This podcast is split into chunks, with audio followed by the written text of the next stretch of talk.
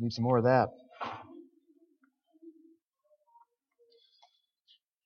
One meaning of the word free is that it means not subject to the rule or control of another, the complete absence of external rule, and the full right to make all of one's own decisions. We do celebrate our national freedoms this time of year, of course, based upon our founding documents and starting with the Declaration of Independence. We're grateful for those. As grateful as I am for our freedoms in the USA, uh, the downside can be that we make an idol of what I call autonomous human freedom. Autonomous is a word that means self rule, that we rule ourselves. We think we are sovereign, and we have the ultimate right and ability to determine what is right for us. And we insist God must be subject himself to our autonomous human freedom. So the question is is God sovereign or are we sovereign? Is God sovereign or are we sovereign? Does God have the ultimate right to determine what happens or do we have the ultimate right to determine what happens? So as God would have it in his sovereign plan, we're at Romans 9 today on our journey through Romans, and that uh, provides the opportunity to talk about God's sovereignty, not just in a general way, but in God's sovereign mercy. God's sovereign mercy. Tim Keller, pastor of Redeemer Church in Manhattan, says in the Bible we, we discover a real and complex God. If you have a personal relationship with any person, you will regularly be confused and infuriated by him or her. So you may have experienced that yet this week. Confusion and infuriation with those that you know.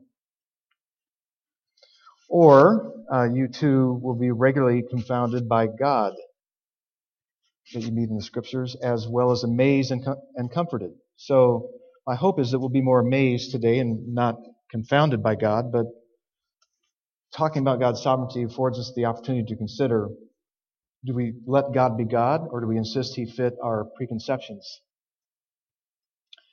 An important part of my duty to you is to say what the Word of God says. Say what the Word of God says. Um, this week I had I came across a quote that affirmed that. Your your duty is to believe and to preach what the Bible says, not what you want it to say. So that's always a danger. And um, coming to Romans 9, one person said, I just skipped that chapter of the Bible. I used to just skip it. And it's easy to want to skip Romans 9 if you're struggle with the sovereignty of God. So where we have been, we've already covered the first 13 verses in Romans 9, so we're into it. So let's just continue on, not skip it. And what we, what we saw last week is Paul was addressing the problem of Israel's unbelief. And the question was if, if so many of God's chosen people had rejected Jesus and so were not receiving the blessings God had promised to them, have God's purposes been thwarted? Has, the, has his word failed? Paul shows that God's word has not failed because the promise was never intended to guarantee the salvation of every single Israelite. Physical descent from Abraham doesn't guarantee salvation. God chooses who will receive his promised blessings. He gave the example of, of God choosing Jacob, not Esau. He says, God chose Jacob and not Esau before they were born. This is in verses 11 and 12 of, of Romans 9. Before they were born and before they had done good or bad, in order that God's purpose of election might continue, not because of works, but because of him who calls. God elects some to receive his promises in Christ, not because of anything they will be or do, but because of his own purposes. In other words, God elects unconditionally. Unconditionally. And Paul knows that in teaching that and talking about that, uh, that raises objections. So let's look at Romans 9, verse 14 to 24, where Paul addresses a couple of those objections. Would you stand as we read the Word of God together? Romans chapter 9, verses 14 to 24.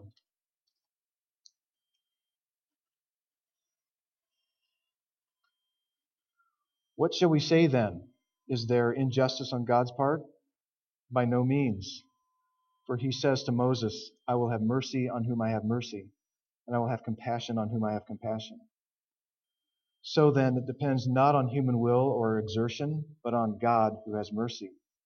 For the scripture says to Pharaoh, For this very purpose I have raised you up, that I might show my power in you, and that my name might be proclaimed in all the earth. So then he has mercy on whomever he wills, and he hardens whomever he wills. You will say to me then, Why does he still find fault? For who can resist his will?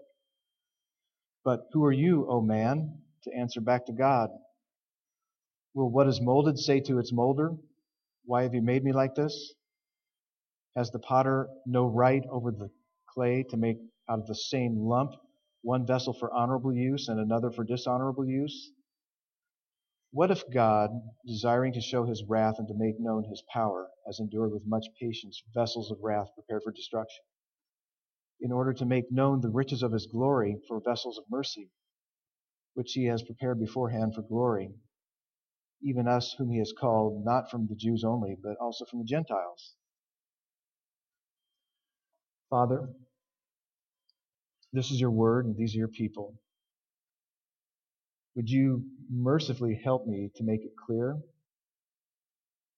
To say what you say, to not misinterpret your word, to not dumb it down, to not make it say what I want it to say, but what you want us to hear, what you have revealed to us about yourself. May we be amazed and, and humbled, and may it drive us more deeply into love for Christ, trust in Christ, dependence upon Christ. Accomplish these things, Father. Accomplish your work and your people through your word by your Spirit, we ask, according to your great mercy. In Jesus' name, amen. You may be seated.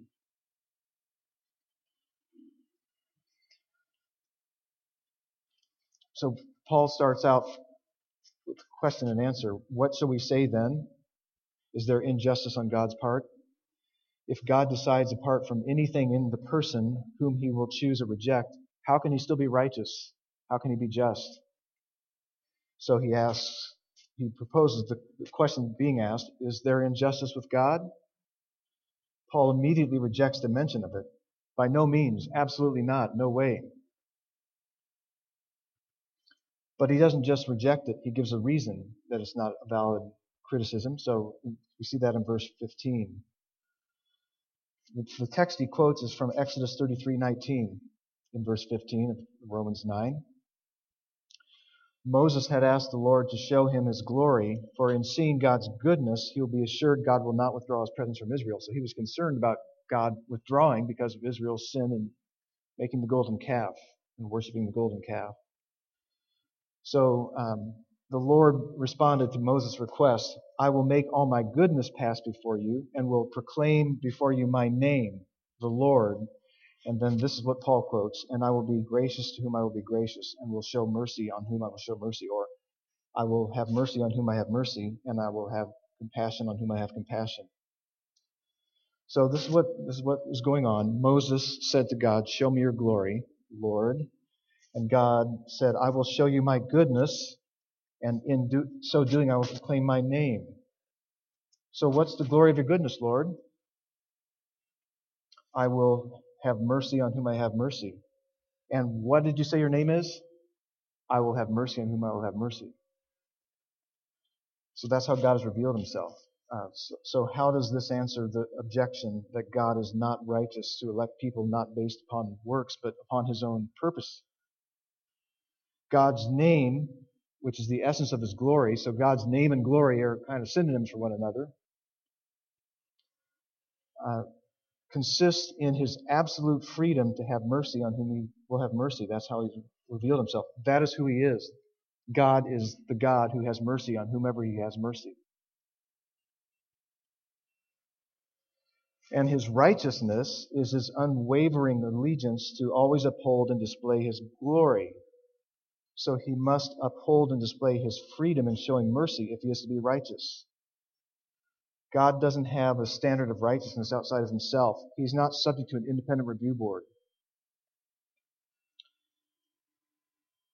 What magnifies and honors his name and glory is by definition, righteous. So that's what God, that's how God defines what is right.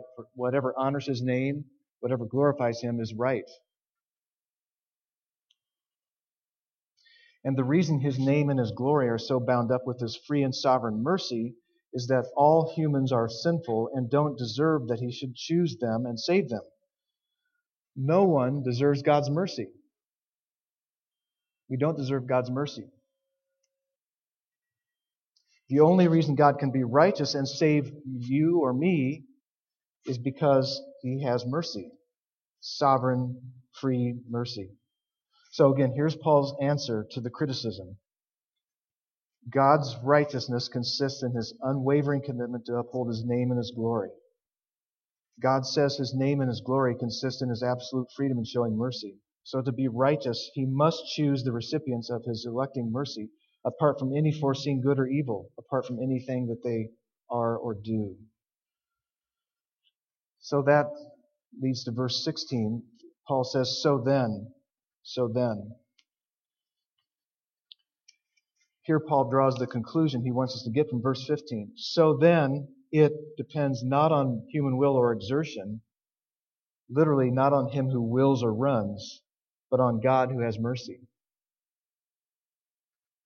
So then it, what is it? What is it in the sentence? It is receiving God's mercy or saving promises. So receiving God's salvation, his saving promises, his mercy, doesn't depend on human will or human effort, but on God who has mercy. And Paul's made that clear already in, in verses 11 and 12 that he excludes human works as the basis on which he elects and calls us to receive his saving promises. This verse verse 16 declares in the strongest possible terms that human free will is not the determining factor in God's election of people. That's humbling. It's God's sovereign mercy. And then in verse 17, he continues giving another reason, uh, addressing the, the criticism about God's electing people to receive his saving promises before and apart from anything they are or do saying that that makes God unjust. Once again, he cites an example from the scripture to show how God is righteous in his sovereignty and his purposes of election. The verse Paul quotes is from Exodus chapter 9, verse 16. It takes place in the account of um, the seventh plague. So God sent the ten plagues on Egypt to, to get Pharaoh to release Israel. And uh, so in, in, Exodus chapter 9, leading up to verse 16, I'll just read the verses preceding that from Exodus chapter 9. This is what uh, God is telling Moses to say to Pharaoh. It's like a coach giving the game plan just before the game. Okay, now you say to Pharaoh this, and he's going to say that. I'm going to do this, and this is, what, this is what the plan is. God tells Moses to say to Pharaoh, Let my people go, that they may serve me. I am sending my plagues upon you so that you may know that there is no one like me in all the earth. For by now I could have put out my hand and struck you and your people with pestilence, and you would have been cut off from the earth. God was saying, I could have wiped you out off the earth already if that was my purpose, but I have a greater purpose. And that leads to what he says in, in Exodus 9:16. But for this purpose I have raised you up to show you my power so that my name may be proclaimed in all the earth. God was saying to Pharaoh, I raised you up in your role in history, in your place in the world scene, in your power over my people, to show my much greater power to you and through you, so that my name may be proclaimed in all the earth. So you get the idea that God is about having his name proclaimed in all the earth spreading his glory throughout the nations. He's making that very clear, isn't he? God could have caused Pharaoh to be a weak leader or even a really nice guy so that when Moses said, Let my people go, Pharaoh might have answered, Okay, if you must. I only want what's best for them. I just want them to be happy anyway. So um, don't forget to write. He could have responded that way. Instead, God raised Pharaoh up so that as Pharaoh kept refusing God's demands, God's power could be displayed in a more spectacular way, and God's name would be proclaimed among all the nations. So that's what he said. I raised you up for that purpose, Pharaoh. That's why. Uh, that's why I, I raised you up. Verse 18. So then, he draws another conclusion. So then, God has mercy on whomever he wills, and he hardens whomever he wills. Paul has made it really clear that God has mercy on whomever he wills. Now he adds that God hardens whomever he wills. Where did Paul get that? Exodus 9:16 didn't say anything about hardening. And what does it mean to harden? Well, the context of Exodus 9:16 is is chapters 4 through 11 in Exodus. So 11 chapters in Exodus cover Pharaoh versus Moses, Pharaoh versus Israel. In fact, um, Exodus 9:16 summarizes the theme of, of Exodus 4 through 14. The, the word harden occurs 14 times in that passage. The word means to make spiritually insensitive, resistant to God and His Word. So we get the word arthrosclerosis, mouthful, uh, meaning hardening of the arteries from, from that word. Some of the references in Exodus 4 through 14 speak of God hardening Pharaoh's heart, and some of the references speak about Pharaoh hardening his own heart. In Exodus 4:21, God says, "I will harden Pharaoh's heart so that he will not let the people go."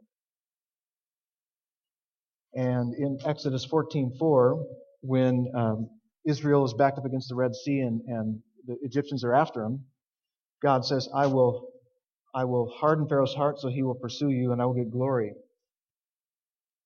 So it's been God's agenda to get glory through hardening Pharaoh's heart. What Paul concludes from the passage is that just as God has mercy on whomever he wills, so he hardens whomever he wills. That is how he glorifies his name in all the earth. Now, Paul knows in saying that, that brings up an, a, a huge objection, a huge question. And that leads to verse 19. Paul presents the question You will say to me then, why does he still find fault? For who can resist his will? How can God hold people responsible for their unbelief and rebellion if these are the result of his will, whether to have mercy or to harden? If God shows mercy and hardens whomever he wills, regardless of human effort or choice, then how can he blame people for their choices and actions? That's the question. At this point, Paul could have easily answered like, like many might today. Oh no, you misunderstood me. You, you just misinterpreted what I said. He could have said, um, people can resist God. They can resist his call to salvation. People resist God's will all the time, all over the world. What I meant was that God influences people, yes, but, but our salvation is partly from our free will and partly from God. God knows what our choices will be, so his choosing or not choosing us is based on that. But that isn't Paul's answer. In part because he's not talking about just resisting God's moral will, because that happens every day. Pharaoh resisted God's moral will. Pharaoh continued to say, I'm not going to let your, your people go. I'm, I'm, I'm standing opposed to you, God. He opposed God quite a bit. But what he couldn't overcome was God's decreed will, God's decree that Pharaoh's heart would be hardened. Nor does Paul say, since God is sovereign over our decisions and actions, you're right. He doesn't find fault. He doesn't hold us responsible for our choices. That's not how he answers either. In other words, Paul believes that God is absolutely sovereign in all things and that people are responsible for their decisions and their actions. God is absolutely sovereign over all things, and at the same time, people are responsible for their, their actions and decisions. Charles Spurgeon was a 19th century London pastor, and he was once asked how he could reconcile the apparent contradiction between these the two truths of God's sovereignty and our responsibility. He replied, I never have to reconcile friends. divine sovereignty and, and human responsibility have never had a falling out with each other. I do not need to reconcile what God has joined together. He said, Where these two truths meet, I, I do not know, nor do I want to know. They do not puzzle me since I believe them both. In other words, Spurgeon simply embraced both God's sovereignty and human responsibility as clearly taught in the scripture. He, accept, he accepted that how God's sovereignty and our responsibility are both true as a mystery beyond human understanding. And so we're faced with that same issue. Are we going to try to figure it out and reject it? Or are we going to let both stand as they're taught in the scripture? Let's see how Paul does answer this objection. In verse 20, Paul sounds like he's rebuking the questioner. But who are you, O man? Remember, you're just a human being. Who, who are you? Who do you think you are to, to um, answer back to God? That's because Paul has detected in the question not a humble posture of seeking to understand as much about God as, and his ways as possible. What Paul does here in the question is a critical rejection of God having ultimate sovereignty, even though humans are still accountable. He just, that's, that's the, the objection. The word for answer back means to express disapproval or criticize in return. The objection manifests a rebellious spirit that refuses, refuses to accept a world in which God is sovereign and people are still responsible. He gives a further example uh, in verse, the latter part of verse 20. What, what will what is molded say to its molder? Why have you made me like this? Paul's point is simple. God is creator. We are created. To presume to advise God as to how he ought to do things is as ludicrous as an iPhone griping to Apple. Of course, maybe Siri has griped Apple. I don't know. Or has the potter no right over the clay to make out of the same lump one vessel for honorable use and, and another for dishonorable use? The potter has the right or the authority over the clay to make it what he pleases. We have a couple potters in this church, Dave and Bonnie Deal. They still here? I don't see them. They must be out doing pottery. So I wonder if the potter, potter, pot, what they've made has ever rebelled against them. They exercise sovereign authority over the clay they use they have absolute freedom to do with the clay according to their purpose. The potter has the right to make out of the same lump one vessel for honor and one for dishonor. That he can make vessels for different purposes out of the same lump of clay means the chosen had no special merit or distinction in themselves. They came out of the same raw materials, simple humanity, It is the potter's purpose that makes one for uh, honorable use, like a chalice, and the other for dishonorable use, like a chamber pot. We don't use chamber pots much these days, but back in the day they used them. If you don't know what they are, you can look it up on Google. In light of the objection that if God, God's will cannot ultimately be resisted, he can't hold people accountable for their choices. You might think Paul would have backed off on God's sovereignty and the saving the people. You might think he'd say, hey, wait, wait a minute, I've, this has gone too far. I need to back off. But he doesn't. In fact, in these illustrations, he's, he's illustrated it in, in the strongest possible terms. That God has absolute right to do with what he wills with his, with his creatures. Now he'll pull the veil back and reveal something of God's purpose in choosing some and not choosing others for salvation. Some for honor, some for dishonor. You see it in verse 22 and 23. So Paul, Paul says this in verse 22. What if God, desiring to show his wrath and to make known his power, has endured with much patience vessels of wrath prepared for destruction? God has a twofold purpose in leaving some for dishonor, for, for judgment, He desires to show his wrath and to make his power known. But he doesn't immediately show his wrath and his power and judgment. He's not bringing that down now.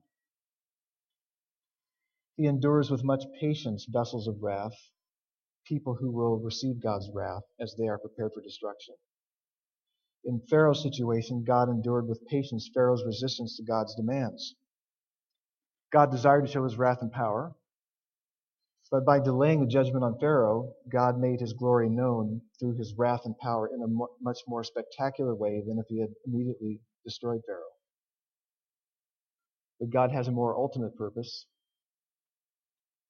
for patiently tolerating vessels of wrath prepared for destruction. He says that in verse 23.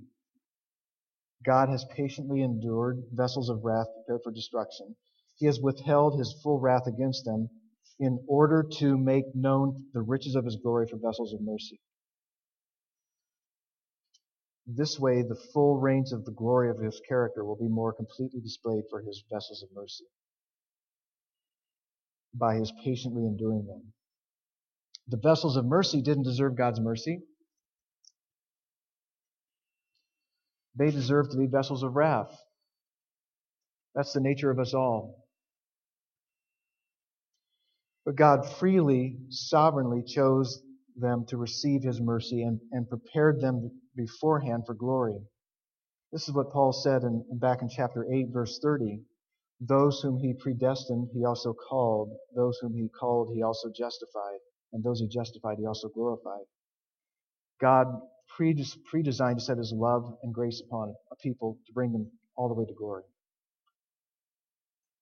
When vessels of mercy see the awful wrath of God upon the disobedient, in, when God brings his judgment in full, and recognize that the only reason they are not receiving the same wrath is that God has had mercy on them, then they will appreciate the riches of God's glory in a deeper way. They will see the blazing light of God's righteousness as beyond what they ever imagined and will glorify God for his amazing patience toward vessels of wrath.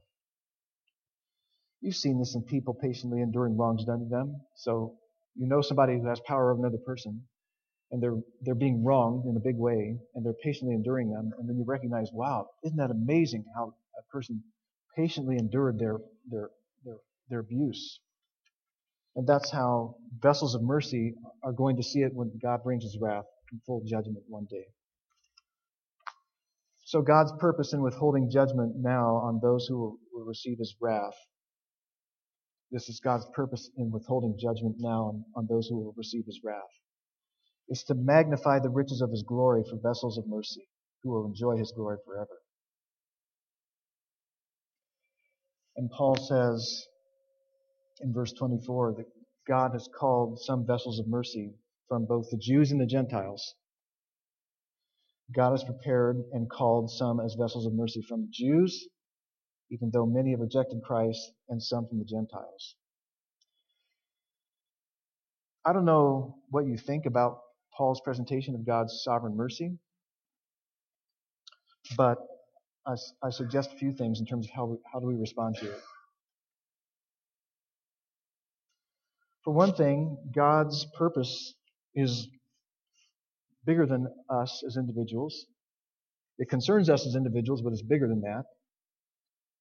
God is seeking, seeking to spread the fame of his name throughout all the nations. So we should be praying that God's name and glory continues to spread among all peoples, because that's God's purpose.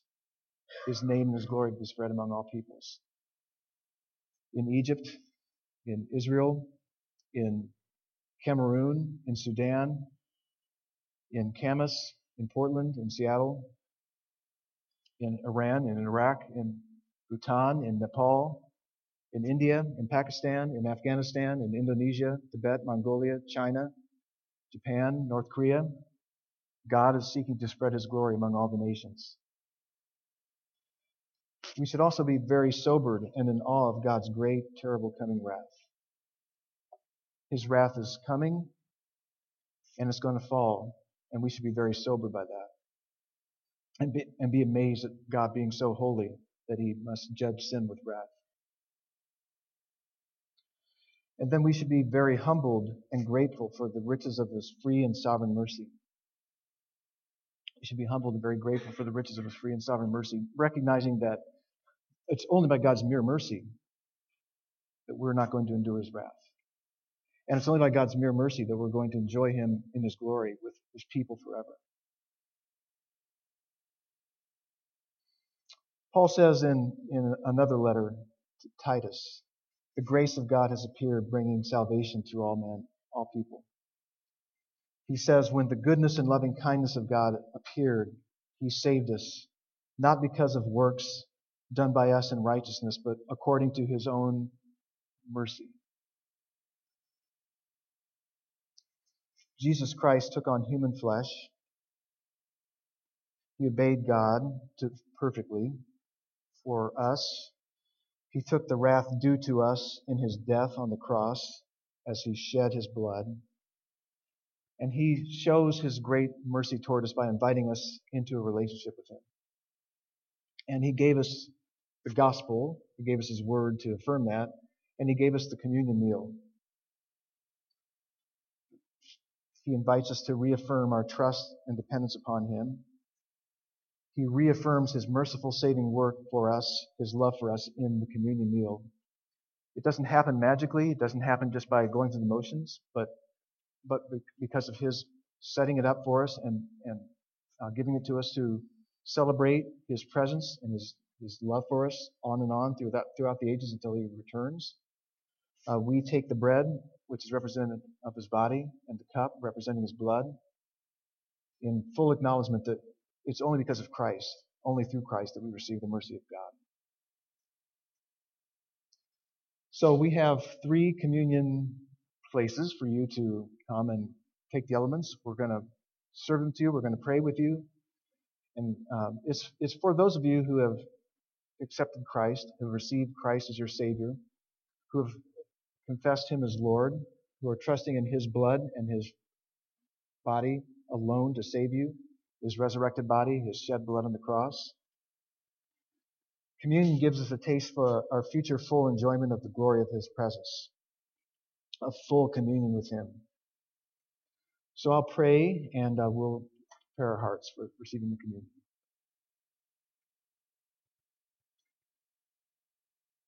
Father, we confess that we're humbled and sobered by the fact that only by your mercy are we not going to receive your wrath. Your Son absorbed that on the cross for us in His great mercy. We thank you for sending us the greatest gift of salvation and life in Jesus. We thank you, Father, that we can fully count on Him and His death and resurrection and His ongoing life for us in your, in your very presence.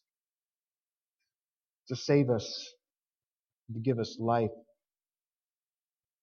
to give us hope, to cleanse us, purify us, keep us in your promised salvation. So, Father, prepare our hearts, cause us to um, hate the sins that still plague us, that still interfere with, with our relationship with you. And yet, you totally overcome it through the saving work of Jesus Christ. And so we, we come to Him, Father, not as those who by any means can earn back your favor, but by those who, because you have chosen us, because you have had mercy on us, because you've shown us your grace in Christ, we can fully trust that He is totally able to save us from to, to the uttermost. Thank you for so amazing a gift of Jesus Christ in your sovereign mercy that you've given to us in Him. Amen.